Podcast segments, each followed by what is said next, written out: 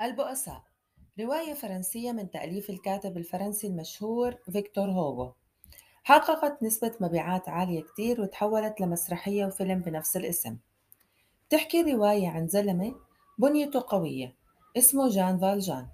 كان بالسجن وطلع سنة 1815 كان مسجون في سجن طولو بمدينة ويني الفرنسية ل 19 سنة. تهمته إنه سرق الخبز عشان يطعمي ولاد أخته. ولأنه حس بالظلم حاول يهرب أكثر من مرة وكانت مدة حبسه بتزيد بعدد محاولته للهرب. لما طلع من السجن ما عرف وين يروح حاول ينزل بأي أوتيل بس ما كانوا يرضوا لأنه بيحمل جواز سفر أصفر. وهذا الجواز بدل إنه كان مسجون. الناس نبذته وصار ينام بالشوارع وهو حاسس بألم ووحدة. بيوم من الأيام بيساعده قس المدينة شارل مير وبيستضيفه ببيته بس جان فالجان شو عمل؟ سرق كل الصحون الفضية من بيت القس وهرب. قبضت عليه الشرطة بس القس حكى لهم إنه فالجان ما سرقني أنا أعطيته الصحون. وأهداه كمان شمعدانين فضة. بس اشترط عليه إنه يكون رجل صالح ويبلش حياته من جديد. جان فالجان ما قدر يوقف سرقة. سرق كمان مرة. بس بهاي المرة حس بالندم وصار يدور على الزلمة اللي سرقه عشان يرجع له أغراضه. اكتشف إنه الزلمة مبلغ الشرطة وإنهم بدوروا عليه فبقرر يهرب ويتخبى بعد ست سنين غير فالجان اسمه وصار اسمه مادلين وصار من أغنياء المدينة اللي هرب عليها. وصار عنده مصنع كبير وانتخبوه عمدة لهالمدينة. وهو ماشي بالطريق بشوف زلمة علقان تحت عجال عربايته. بيروح بيرفع العرباي وبيساعده لأنه زي ما حكينا هو رجل قوي. بهذا الوقت بيكون المحقق جافير حارس سجن طوله. بشوفه وبحس إنه بيعرفه لأنه هاي القوة مش موجودة إلا عند فالجان. هلأ من الجهة الثانية من الرواية في بنت حلوة اسمها فانتين حبت واحد وجابت منه بنت سمتها كوزيت. بس حبيبها تركها. فاشتغلت عند مادلين بالمصنع عشان تقدر تربي البنت. وكانت حاطة بنتها عند عيلة مقابل مبلغ مالي كل شهر.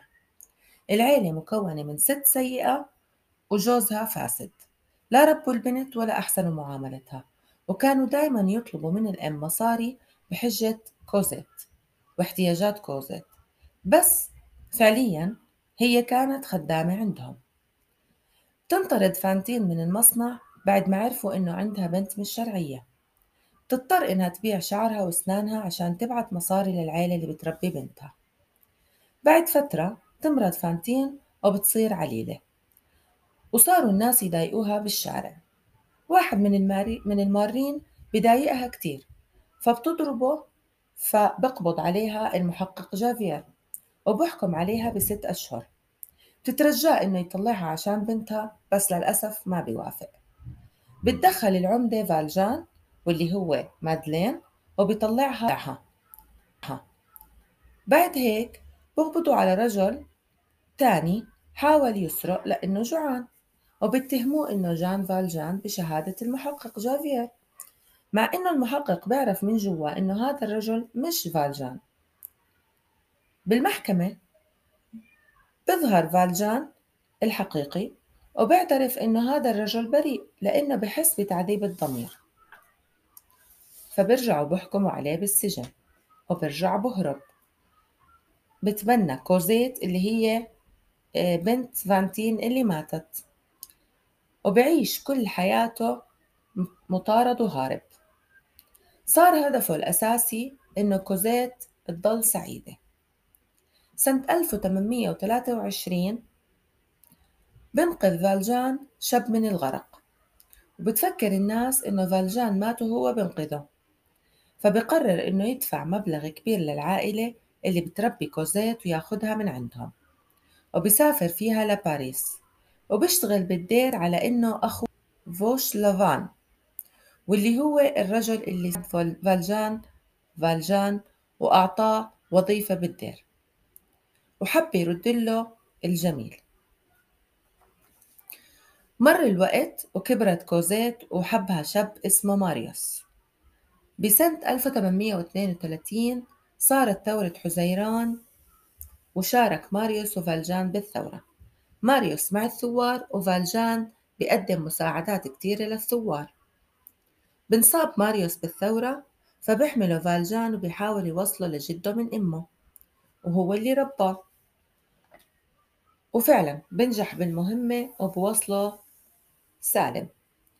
بالوقت المناسب بسحب فالجان وقت ما كان عمدة وكان اسمه مادلين قبل ما يترك العمادة مبلغ من المال من البنك وبعطيه لكوزيت كهدية.